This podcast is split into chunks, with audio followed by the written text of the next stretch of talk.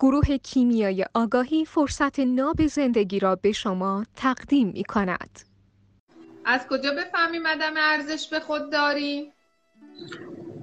از اضافه کاری هایی که می کنیم برای جلب توجه و اینها، یا برعکسش قهر می کنیم میریم برای خودمون. هر دوتاش نشونه عدم ارزش به خود. اگه کسی ارزش به خود داشته باشه نه نیاز به تایید داره، نه نیاز به توجه داره، نه امثال خودشو میکنه بر اساس آنچه که هست و هست، همه چیز هست همون دونه که هست و باید باشه.